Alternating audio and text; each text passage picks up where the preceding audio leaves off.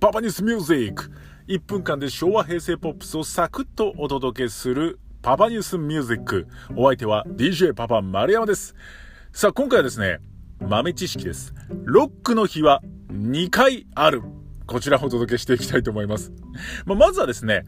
今日です。6月9日。まあそのままなんですが、6月9日でロッククの日です。こちらですね、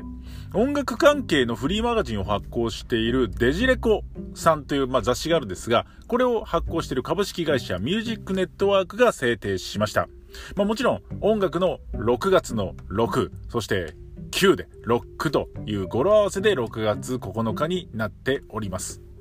まあ本当だったらね、これで話が済むんですけれども、なんとですね、